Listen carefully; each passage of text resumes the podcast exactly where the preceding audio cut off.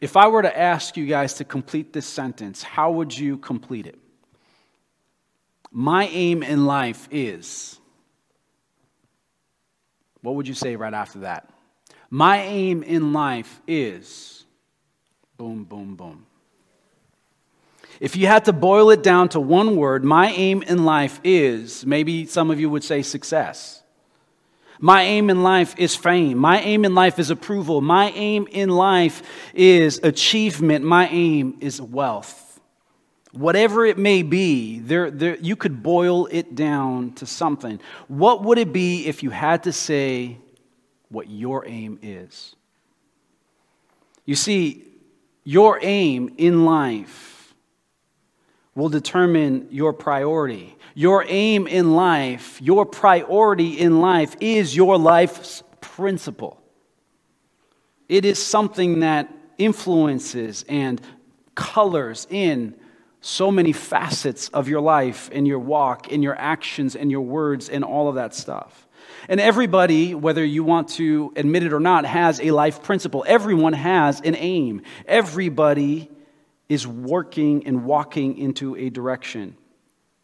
And this life principle directs, like I said, so many things. It confronts the choices that we make. It confronts the way that we portray ourselves, the identity that we amass, and all of that stuff within the daily, everyday details of our lives. The choices determined by this life principle. For example, if your aim is to have as much fun as you possibly can. If your aim is hedonistic in nature, then when you're presented with invitations, you will pick the one that gives you the best chances of having the most amount of fun that you could ever have. If your life's principle is security, then when presented with choices, you will always pick the one that is the safest bet, because your aim is to be comfortable and secure. That's what you want to do. Every person has a dominant value that directs their lives. And for some people, it's comfort. For other people, it might be pleasure. For others, it might be success. For others still, it might be fill in the blank. And this principle will drive you. So, as we look around today and just get a litmus test and take a pulse at the culture and society around us. It doesn't take us too long for us to look around and see and acknowledge that the world is getting more and more divisive, is it not? It's getting more and more hostile. While everyone is pursuing their own aim and pursuing their own purpose and their own principle and their own desire, anger and hostility is gripping people. It's gripping the public square and gripping our public feeds. Anger, hostility, this divisiveness, it strains to infiltrate our homes, our relationships. And it even finds its way into our churches. It finds its way into church. And amid all this vitriol, amid all of this stuff, as we approach Valentine's Day on Tuesday, or as some of you will know, Singles Awareness Day, as we approach Valentine's Day and the concept of love and all of that good stuff, I'm reminded of Jesus' words. Because Jesus said this, when he called us to be different. A new commandment I give you, that you love one another just as I have loved you. You are to also love one another, so that by this all will know that you are my disciples. Love should define us. Love should mark us. Or as Paul says in 1 Corinthians 14, let love be your greatest aim. Let love be your greatest aim. Make love your greatest aim today. This morning, if you turn with me to the book of 1 Corinthians, I want you to go to chapter 13. I want to be very practical about this critical life principle, this critical aim that is something that should be part of our lives. For it's absolutely indispensable. if we are to be what God has called us to be, if we are going to fulfill the commandment, not the suggestion, but the commandment that Jesus has left us. This new commandment I give you, that you should love one another. It is absolutely indispensable. Let's explore 1 Corinthians chapter 13 and why we should seek to grow in love. If you're ready, say amen. Amen. Father, I thank you for your word. I thank you, Lord Jesus, for this opportunity. Lord, I thank you that the Patriots are not in the Super Bowl today, that we are in the house of God and we're here for a purpose and a reason. Lord, I pray that you would move upon us and that you would mark us. Lord, I pray this because this world desperately needs men and women who know God, who have found freedom, and who's making a difference. Lord, help us in your precious name. Amen. Amen. Why should we grow in love? The first reason that I find here in 1 Corinthians chapter 13, let's read with me verse 1. If I speak in the tongues of men and of angels and have not love, I am only a resounding gong or a clanging cymbal. The first reason why we are to grow in love is because without love, all I say is ineffective. Everything that I say is ineffective without the guiding aim, the guiding principle of love. He's saying that all I am is just white noise. All that I am, all that I amount to, everything that comes out of my lips is all a clashing cacophony of sound that signifies, that means, that results in nothing. My words, no matter how beautiful, no matter how eloquent, no matter how articulate they may be, it could be the very language of angels. It could be like something that when I speak, song bursts out in the background and everybody is jaw-dropped, mind-blown, all of that. But if it is devoid of love, it means nothing. It amounts to nothing. We're very impressed with communication styles today. There's a lot of people that communicate in the day and age of information and YouTube and Twitter and all sorts of social media, TikTok and all whatever. We can just, curate for our lives all these speakers and people, politicians, leaders, pastors, communicators, TED Talk speakers, and all of these folks that have an incredible gift of communication, can speak so eloquently. We can hang on their very words. They could be on TV or on these mediums, and we just are enamored by those words. But I tell you, as Paul is speaking here, God is not impressed with all the eloquence within our speech. He's impressed by what is guiding the words and what is flowing out of our hearts. God cares about not how it's being articulated, but, and the words that amounts it, but he cares about the motivations behind it. He cares about, what is driving it, what lies behind it. Even if it's not said in the most articulate and most eloquent of way, it could be even crude, but if the heart behind it is a deep love, then it's something that he finds worthy. No matter how eloquent, no matter how brilliant we may be, Christians will be ineffective without love. See, have you ever found this possible? That you may win an argument, but you lose your friend. You could win the fight because of the words that you say. They may be true, they may be right. You may have said it in the best way that they cannot be refuted, but in the process of exerting your prominence, your eloquence, your beauty in the words that you speak and the arguments that you've mounted, you lost the very person you're trying to pursue. I'm reminded of the woman who lost her child and brought the charge before King Solomon and said, "This is my child, and he has died." And the two women are fighting over this one child that is alive because they rolled over the child in the middle of the night. They slept with the kid in the same bed, and now they're fighting over the child that is alive. The mother who wasn't the mother was so ready to win the argument, and she was so poised to say that this is my child, and she put forth her speech and her accusations that the other one is lying, all of these things. And Solomon said, all right, fine, here we go. You want to win the argument. You want to win the situation. Get me a sword. Let's cut this child in half, and both of you can have a piece. To which the mother of the child, the actual one who was telling the truth, says this, please, no, give him to her. We could win the argument, but lose the person, lose the point, miss out on the substance, miss out on the bottom line, what is most important and critical.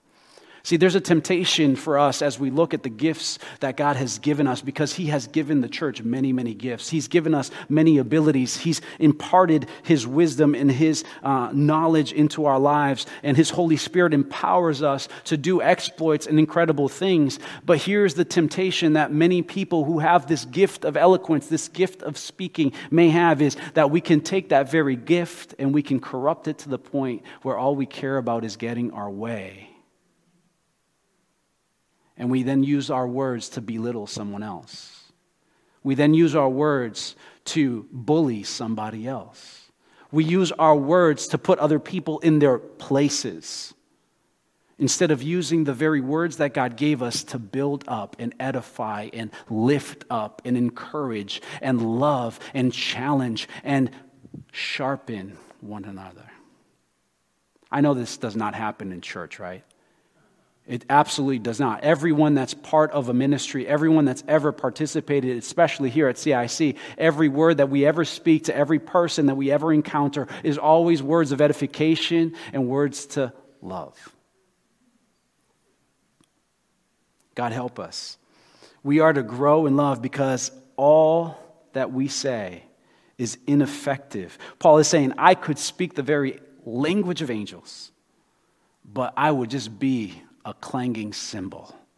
You know, I was really tempted to have someone sit in the drums all throughout service, and every once in a while I just hit that thing. But I figured that by the end of it, you guys would probably be driven insane and want to stone me by the end of service. But I want you to just picture that.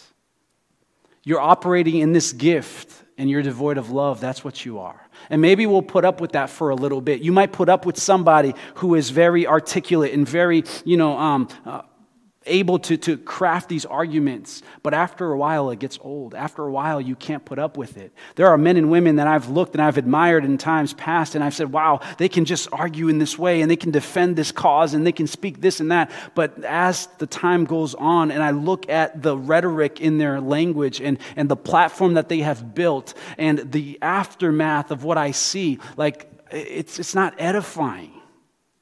I've been turned away by some people who have incredible knowledge and insight and can speak and mount an argument in an incredible way. But when I walk away feeling like you just cut me down so many different ways, it's like you're having a conversation with somebody and they've slapped you across the face so many different ways. And in the moment, you don't realize it. But when you walk away, you're like, oh, wait, that's what that meant? Ouch. Is that the point? First reason we are to grow in love is because everything I say is ineffective. In a marriage, in a relationship, isn't this the case? We could say so many things. We could be right. We could have all the facts. But how I've said it to my spouse, how I've said it to my children, has made everything that was absolutely true and absolutely right, and I was in the right, has made it ineffective, and instead it has built a wall between me and my spouse, me and my child, because it was devoid of love. Second reason that Paul says that we are to grow in love, if we are going to be Christians marked the way that God has called us to live and be, marked by love, Verse 2, if I have the gift of prophecy and I can fathom all mysteries and all knowledge, but I'm devoid of love, I am nothing. Without love, all I know is incomplete. Everything I know is incomplete without love. That means that I can understand the whole book of Revelations. I can know what all the horns of the head of the beast is, and what the dragon and every seal and every word and everything. I can look at the book of Daniel and look at the seals and the scrolls that were sealed, that was to be put away for a time that no one should have known. God could reveal all of that wonderful stuff to me, and if I have no love, it means nothing. I could have all this information and all of this incredible intellect, a brilliant genius mind. But if I am devoid of love, I have nothing. If I am able to come here to this pulpit and explain all the mysteries of the gospel, all the mysteries of God's word, and connect details from here and there and show you the Easter eggs in Revelations that connects to every other part of the scriptures in the Old Testament and New Testament, and bring you all of these things. But if I explain it in a way and I bring it to you without love, that means nothing. The Holy Spirit inspired Paul to say this. I'm not saying that we shouldn't study the Word, that we shouldn't know the Bible, that we shouldn't grow in knowledge. If you have an incredible mind, a brilliant mind, amen, praise God. If you are a genius, your IQ is up there, and you have all this knowledge and all this ability, you get revelations from the Lord, amen, stoke it. Fan it into flames. Steward that gift. Continue to grow in it. Do everything to get better at it, but add love to it. Add love to it. See, I can have more degrees than the thermometer. I can have more titles attached to my name that you can possibly say in a single breath. But if I'm lacking love, all of that means nothing. If I'm a walking Bible, if I'm a working genius, if I'm brilliant, if I could memorize the whole New Testament, if I could do all of these things, I can take a theological point and split it in so many different ways and present that to you and do all of these things. If I do it without love, without being motivated by God, in love, then I've just wasted a lot of time. I'm incomplete. 1 Corinthians 8:1. Knowledge puffs up, but love builds up. The Bible says it's better to have the right heart than to have the right mind, the right head. Now, I think that we can, have correct doctrine. We can interpret the Word of God, and we should do so correctly. We shouldn't take things out of context and be, sharing things that do not make sense and is not what God intended. But we need the Holy Spirit to keep us tethered to love, because otherwise it does not matter how much we know. Someone once says, it doesn't matter how much you know, it matters how much you care. Because people don't care how much you know until they know how much you care. We need to be anchored in love. And stop and think about this. It's incredible if you look at human history and you look at all that we have been able to amass and complete. I was just researching earlier this week and hearing some videos. There's right now technology that does, artificial intelligence that can take somebody's voice and use somebody's voice that is not actually speaking, and make that person's voice say all of these different things.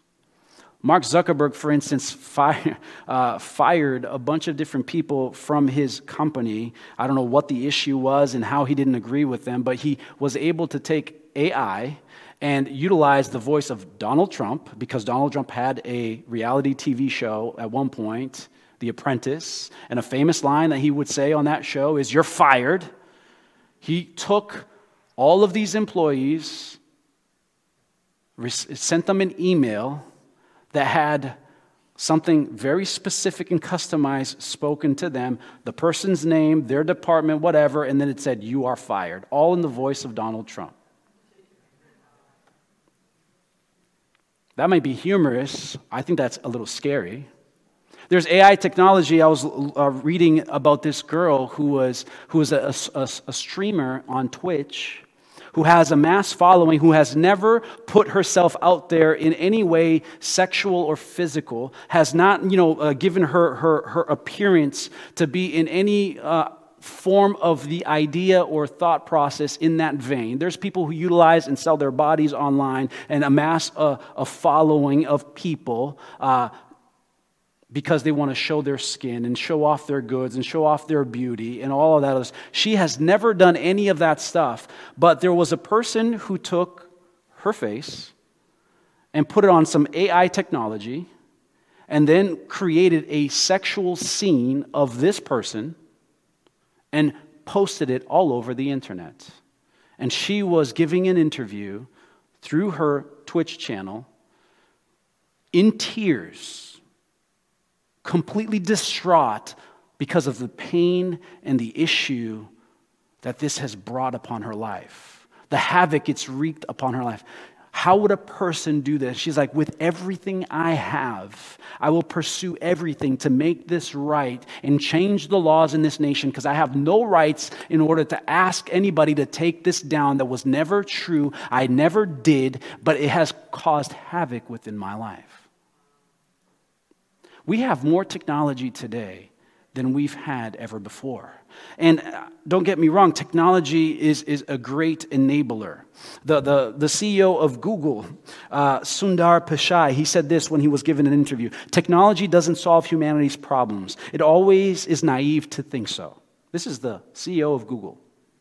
Technology is an enabler, but humanity has to deal with humanity's problems. I think we're both over-reliant on technology as a way to solve things, and probably at this moment over-indexing on technology as a source of all problems too. See, knowledge without love is incomplete.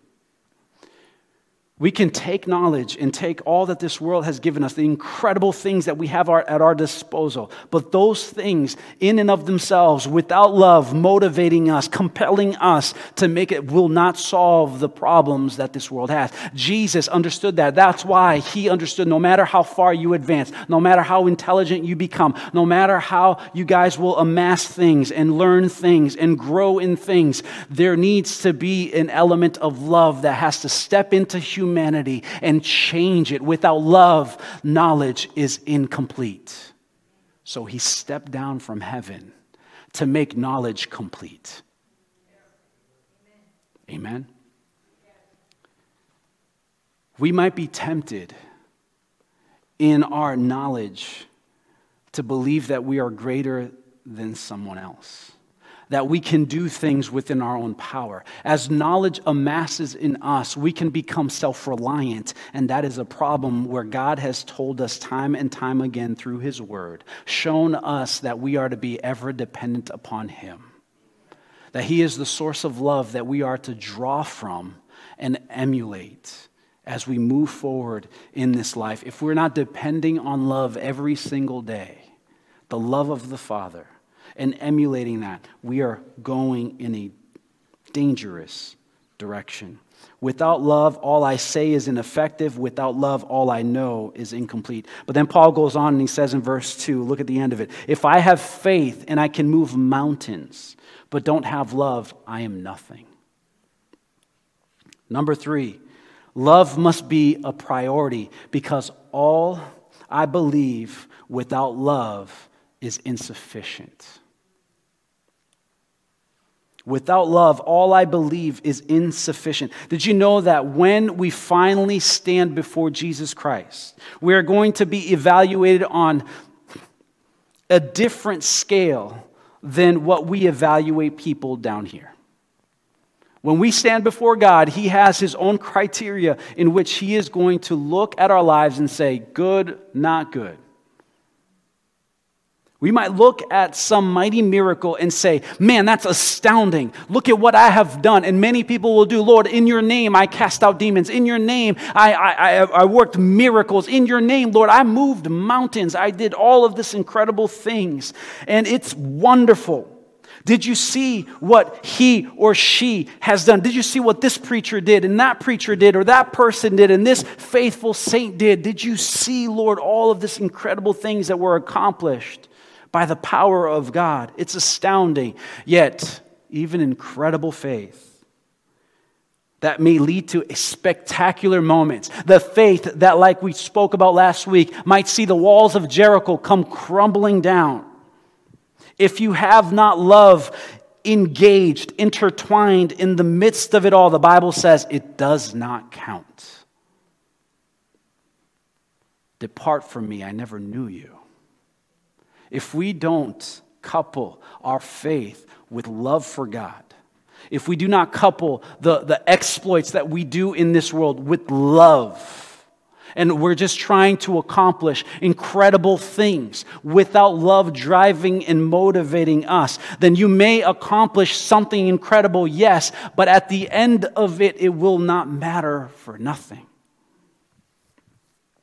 God puts a big fat zero on our ledger, and he says that means nothing.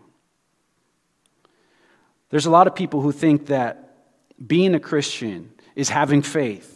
Following Jesus is believing certain things, and that's what I have to do. I believe in Jesus Christ. Okay, so big deal. Even the devils, the angels who fell out of heaven believed in him. The devil himself believes in him, believes in the word. Yes, that is true. They believe that the word of God is inerrant, and so they're working overtime in order to take as many people into the pit with them, because they know their days are numbered. They know all of these things. It will be fulfilled. It will be produced. That's why when Jesus showed up, every time that the enemy met Jesus, please don't banish us yet. Please don't put us in our place yet, right? We've mentioned this before. A person can say, I believe, but all that they believe can be insufficient.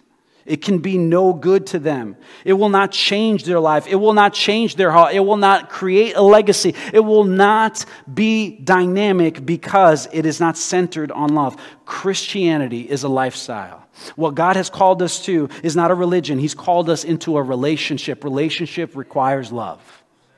We are called to grow in love. It's not a set of rules, but it is the Spirit of God living in our lives. Galatians 5:6. The only thing that counts is faith expressing itself through love. Do we express what we believe through love? That's why Jesus said he shared with his disciples many times this principle. Like he's telling them, like, you're concerned about petty things. You're fighting and squabbling over silly things. You guys need to focus on what matters most. Jesus told us we shall be known, marked by how we love one another. That's why he said, hey, you believe that God is this and that your relationship with him is solid and all that good stuff. Hey, by the way, you're coming to come worship me at the temple? Yeah, you remember your neighbor has a problem with you? Not even you have a problem. Your neighbor has a complaint against you. Something that's outside of your control. They have a complaint against you. You don't have a complaint against them. They have a problem with you? Leave, just drop it. Drop your offering. You're in the middle of the road. Drop it. It's okay. If it's there when you get back, awesome. If it's not, no problem. Go back. Go be reconciled with your brother. Go be reconciled with your sister. Go deal with the problem. Go enter into a relationship once more of love and not division. Go enter into a relationship of camaraderie, community, unity, and instead of divisiveness and vitriol and anger and frustration, go be reconciled. Once you do that, come back and worship me.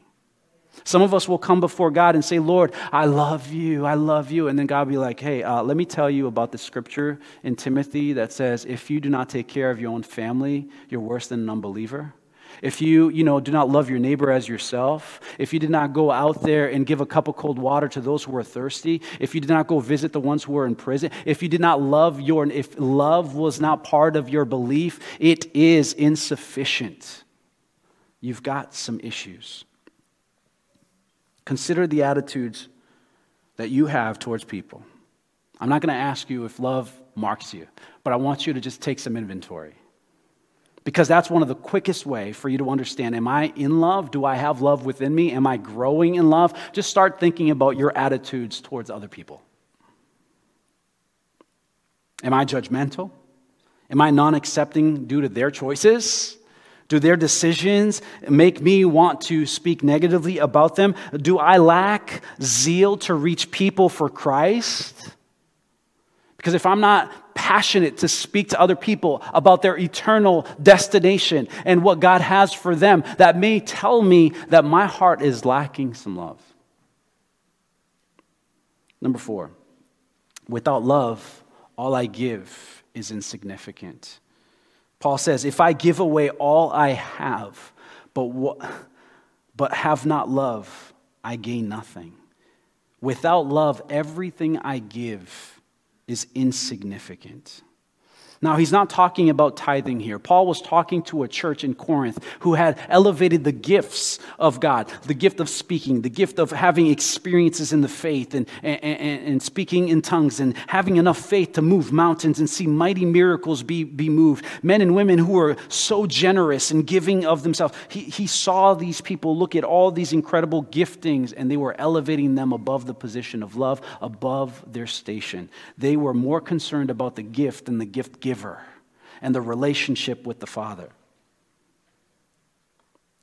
He is talking something here about beyond tithing. He's talking about a person who's all in. You know, there are people who have left their entire estates. They've given away all of their fortunes. They have, left it for somebody, some benevolent cause, some trust. They've put it all away, but they did it without being motivated by love. Their motivation was ulterior. Maybe if I do this, then they'll put my name on the side of a building.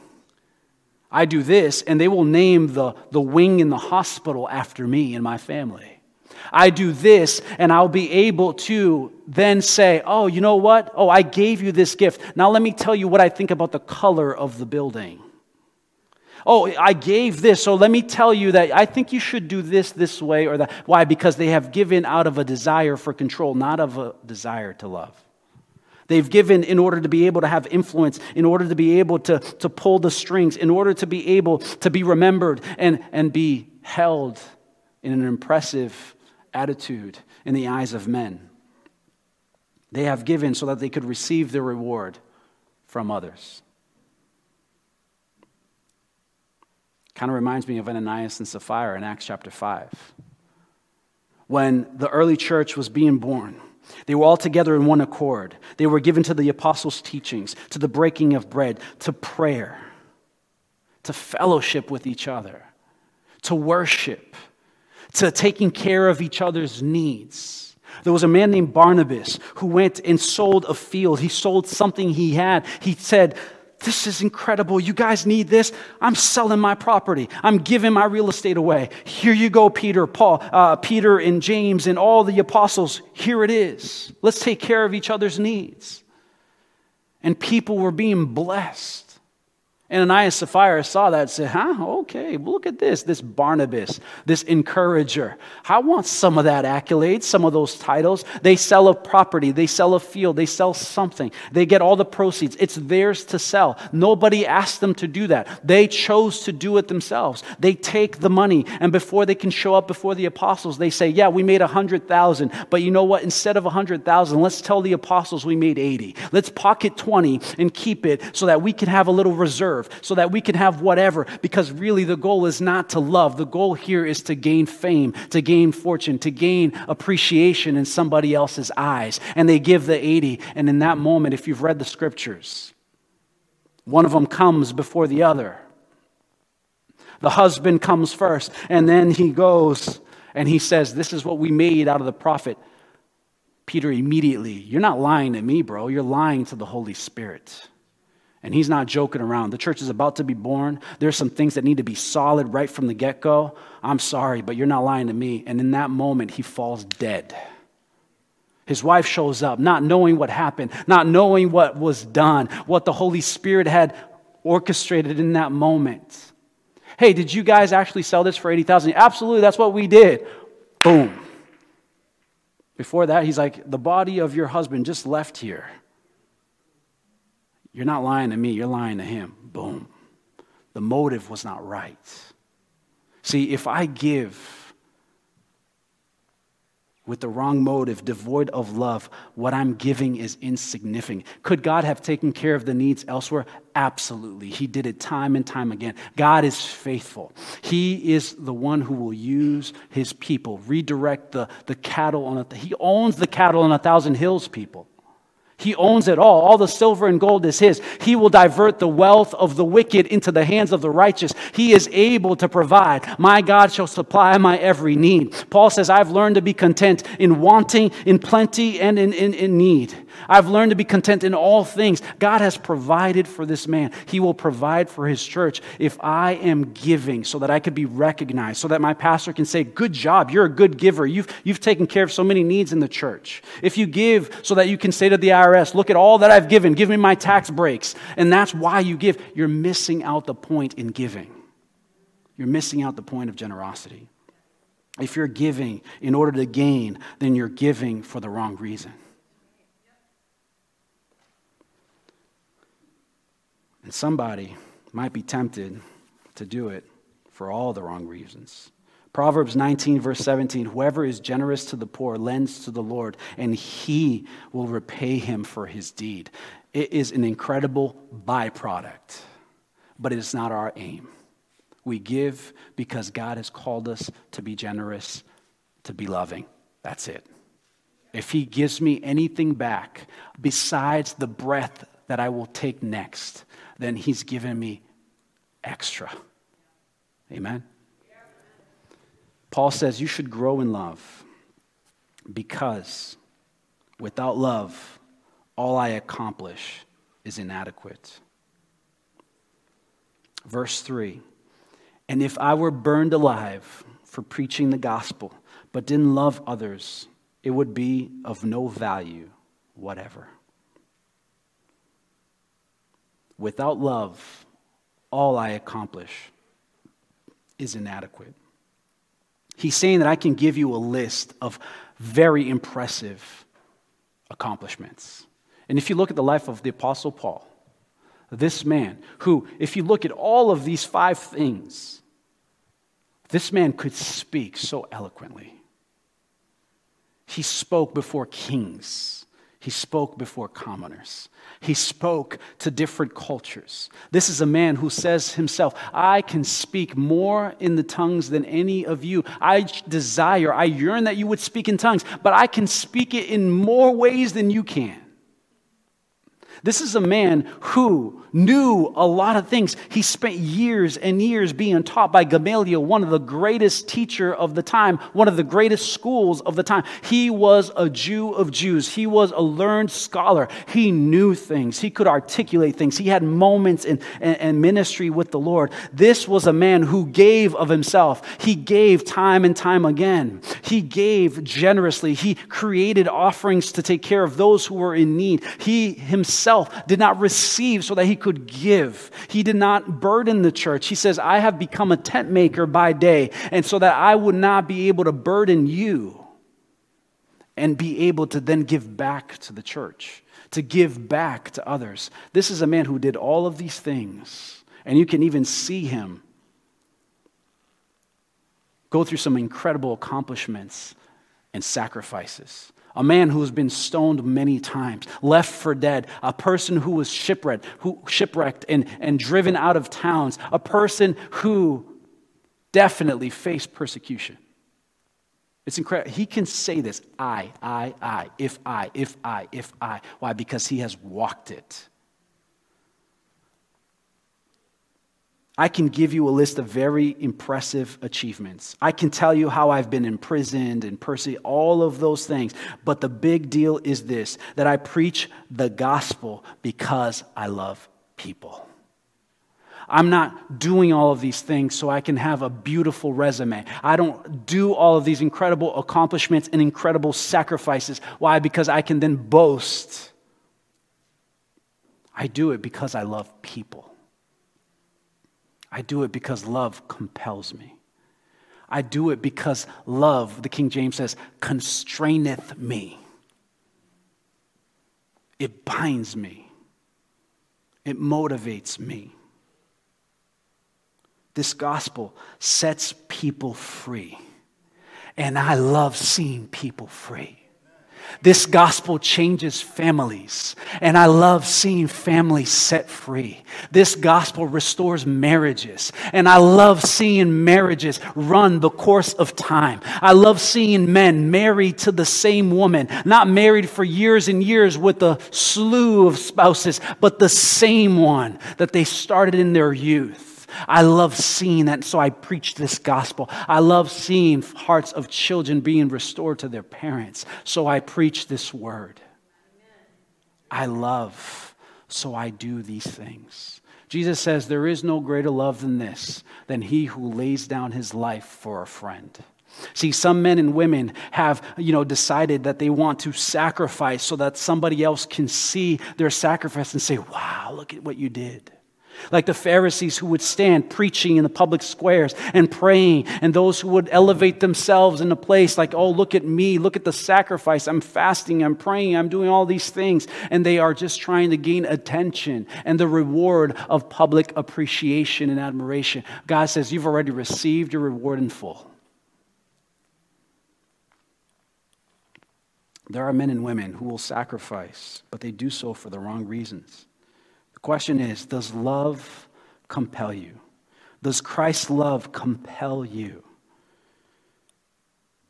The Apostle Paul was driven by such a love because he understood that Romans 5, and he wrote this, he says, but God demonstrated his own love for us, that while we were yet sinners, he died for us. He has given himself away completely for no other reason other than the love that drove him. I'll do the same.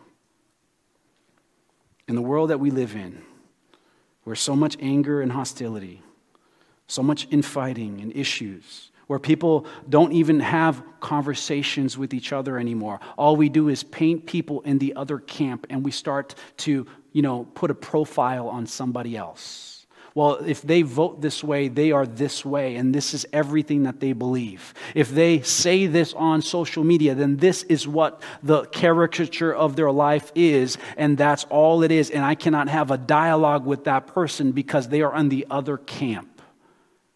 We have all this division and divisiveness, anger and hostility, and we are missing out on what should build bridges. It's love. Love should say, even though you're on the other camp, on the other side, living in other choices, experiencing a different lifestyle, choosing decisions that God is not proud of or excited for, but my love that compels me to see you change by the power of God, not so that I can boast, but that God can be given glory, and God can step into your life and give you joy. Joy, hope, freedom, and assurance. It can create for you a future. It can give you an inheritance. It can call you the very sons and daughters of God. The love for me to see that happen is going to make me draw a bridge to you and care less about everything that has been said, every spirit of offense, every word that you have spoken against me, everything that you have done that is wrong to me. I will build the bridge and come to you because love compels me. And that is needed in the church. We can sit in one pew, and across the other aisle, there is somebody that we just cannot approach because there is no more love compelling and drawing us to one another. We are to be marked by love, church. How much does Jesus love you today? To the Ephesians, he was very clear. He told them that he loved tremendously. God loves us today with an infinite kind of love, with the love that is beyond all that we could ever ask or imagine, that he gave his life for us. He has sacrificed it all so that we could be made to enter in. God says that relationships are the most important thing. It's not our accomplishments. And honestly, when you go to heaven and you stand before the Lord, it's going to be the relationships and what we were able to orchestrate and create through relationships that God is going to say, well done, my good and faithful servant. We're not going to bring to him the title of our business. We're not going to lay before him all of the wealth that we accumulated. We're not going to lay before Jesus, the different foundations that we established. We're going to lay before his feet the lives that have been impacted. Those who have come to know him in the power of his name because we were able to share his gospel. I'm going to invite the team to come and I'll invite you actually to stand with me as we close out today. There's more that can be said. Maybe we'll go into this a little bit more, because this is a rich chapter on the topic of love. You might have heard this topic and this chapter when you go to a wedding. And it's an incredible thing, and that can apply to weddings. But you know what? He's talking to people in the context of relationship within the body of Christ, within the world, how we deal with one another. And so I want you to just fix this in your mind this morning. I can have the eloquence of an orator. I could have the knowledge of a genius. I could have the faith of a miracle worker, the generosity of a philanthropist. I could have the very resolve of a martyr. But if I don't love, then none of it counts. God will look at his accounting ledger and put a big fat zero next to my name. Some of us have learned in this time and in this life the chance that we have been given to work and to take care of our needs and our families. Some of us have experienced something called retirement, and we've learned of saving money for the future.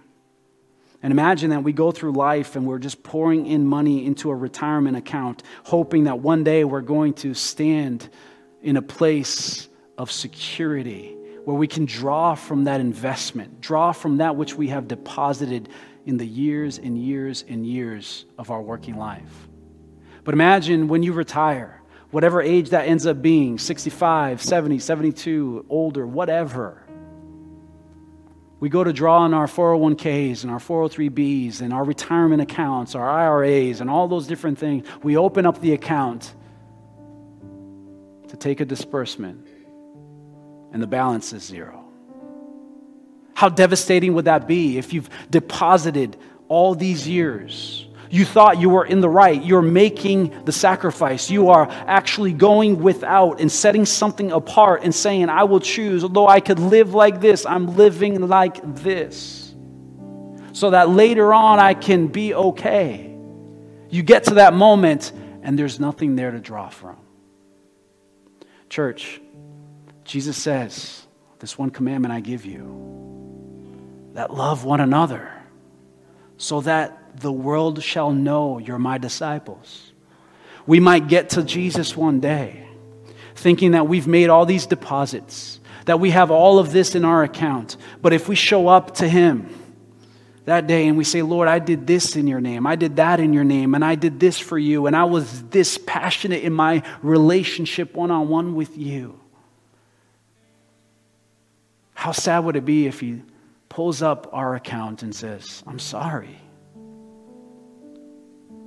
All you've compounded, the multiplication that I see here, the math that is here, it's 0 times 0. There's nothing.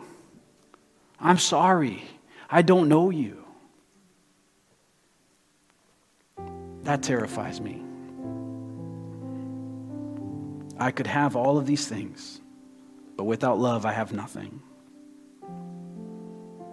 Bill Clinton and his campaign had a sign in his campaign room that said, it's the economy, stupid. Because he was running on that platform. Let's speak about the economy. Let's keep that front and center. And his campaign was able to win the bid. I believe that God has a different campaign slogan. His slogan is, the priority is love. Never forget it. Never forget it in your relationships with your parents. Never forget it with your relationship with your spouse, with your kids, with your brothers and sisters, with the very church, with the person that is a stranger to you. Never forget it, that the priority is love. If you want to improve your love life, then communicate with love. Give with love. Demonstrate in faith through love, a heart of love. Somebody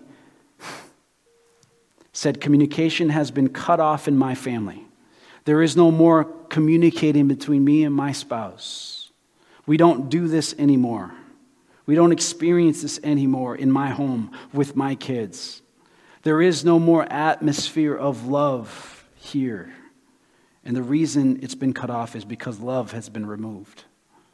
You could give your friends, your family, your spouse, your kids, you can give them everything.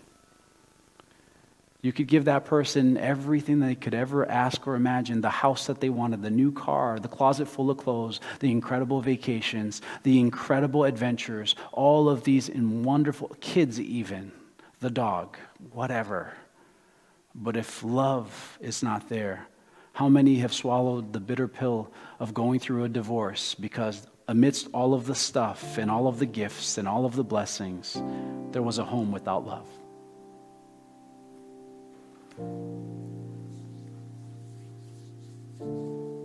Life minus love equals a big fat zero. I'll close out with this. One day in Chicago, a little boy, trudging along on a cold wintry day, he turned into a service station. And these were the days where the service station had open gas stoves. I'm hoping it wasn't a secure spot, right? Because gasoline and open stoves. So the little boy went over and he was warming his feet. He had an old pair of ragged tennis shoes, the kind that has holes in them.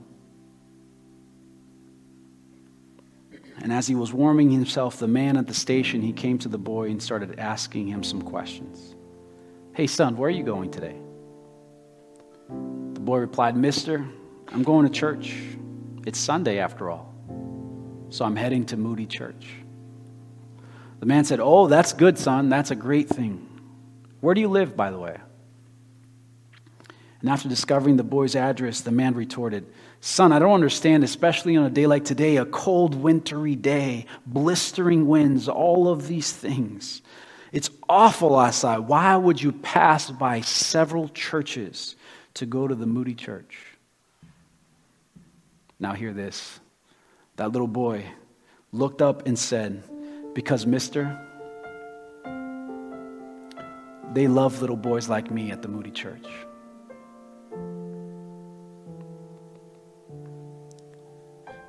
What would our families look like? What would our community look like? What would this very church look like if we could love like that? They love little boys like me at the Moody Church.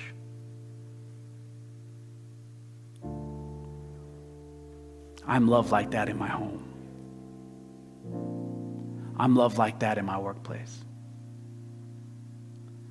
I'm loved like that in the marketplace. What would it look like? If we could love like this,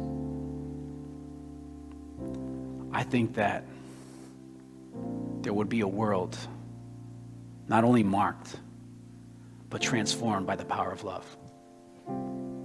Set free, changed, hopeful, marching to the beat of a different drum, accomplishing things that should not even be possible. That's the power of love. If you could bow your heads and close your eyes with me. Lord, I don't know what giftings, what aims, what pursuits, what principles in a room like this with people, Lord God, reaching from different demographics and backgrounds, life journeys. For those, Lord God, who are watching today and those watching on another moment online. I don't know, Father, what is the aim? What is the pursuit? What is the gift that has been elevated to a place of prominence and pride?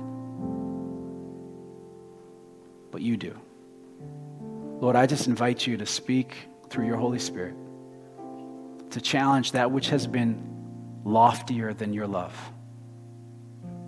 elevated above your calling, that has taken the pride of place, the prominence, the priority. Allow repentance, Lord Jesus, to reign. Father, flow in forgiveness to your people today. Father, help my very heart, Lord Jesus, to be anchored to what you call. The commandments would not fall, Lord Jesus, mute upon my ears. But Lord, that it would change and compel, constraining me, constraining your church. Father, I ask you for one practical thing. Today, reveal. If there is a person that we need to go speak to, today I make the phone call.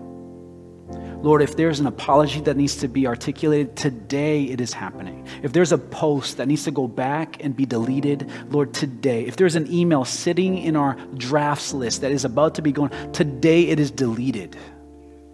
Father, I pray that if there is a word of criticism that was spoken earlier, that, Lord God, that right now is the moment of a prayer for forgiveness. Right now is the moment, Lord, where you are going to articulate a prayer within us for the blessing of that other individual. Lord, I don't know what needs to happen, but speak practically to your church today. Lord, where we have failed to show your love, challenge us, Father. Where we have, Lord God, hoarded the blessing, I pray, Lord Jesus, amplify us. Where motivations have led us in deceitful ways, I pray, Father, that you would correct us.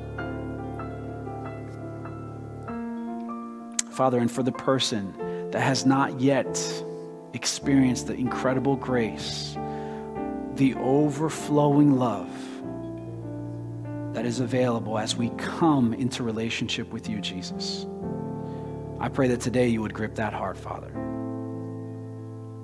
If there be any person in this place, in this broadcast, that would want to say yes to Jesus Christ and say, Lord, I need more of your love in my life. I need to experience what love. I don't feel like I'm worthy to receive love. Like I have reasons why I am inadequate, why I am insufficient, incomplete, I'm broken.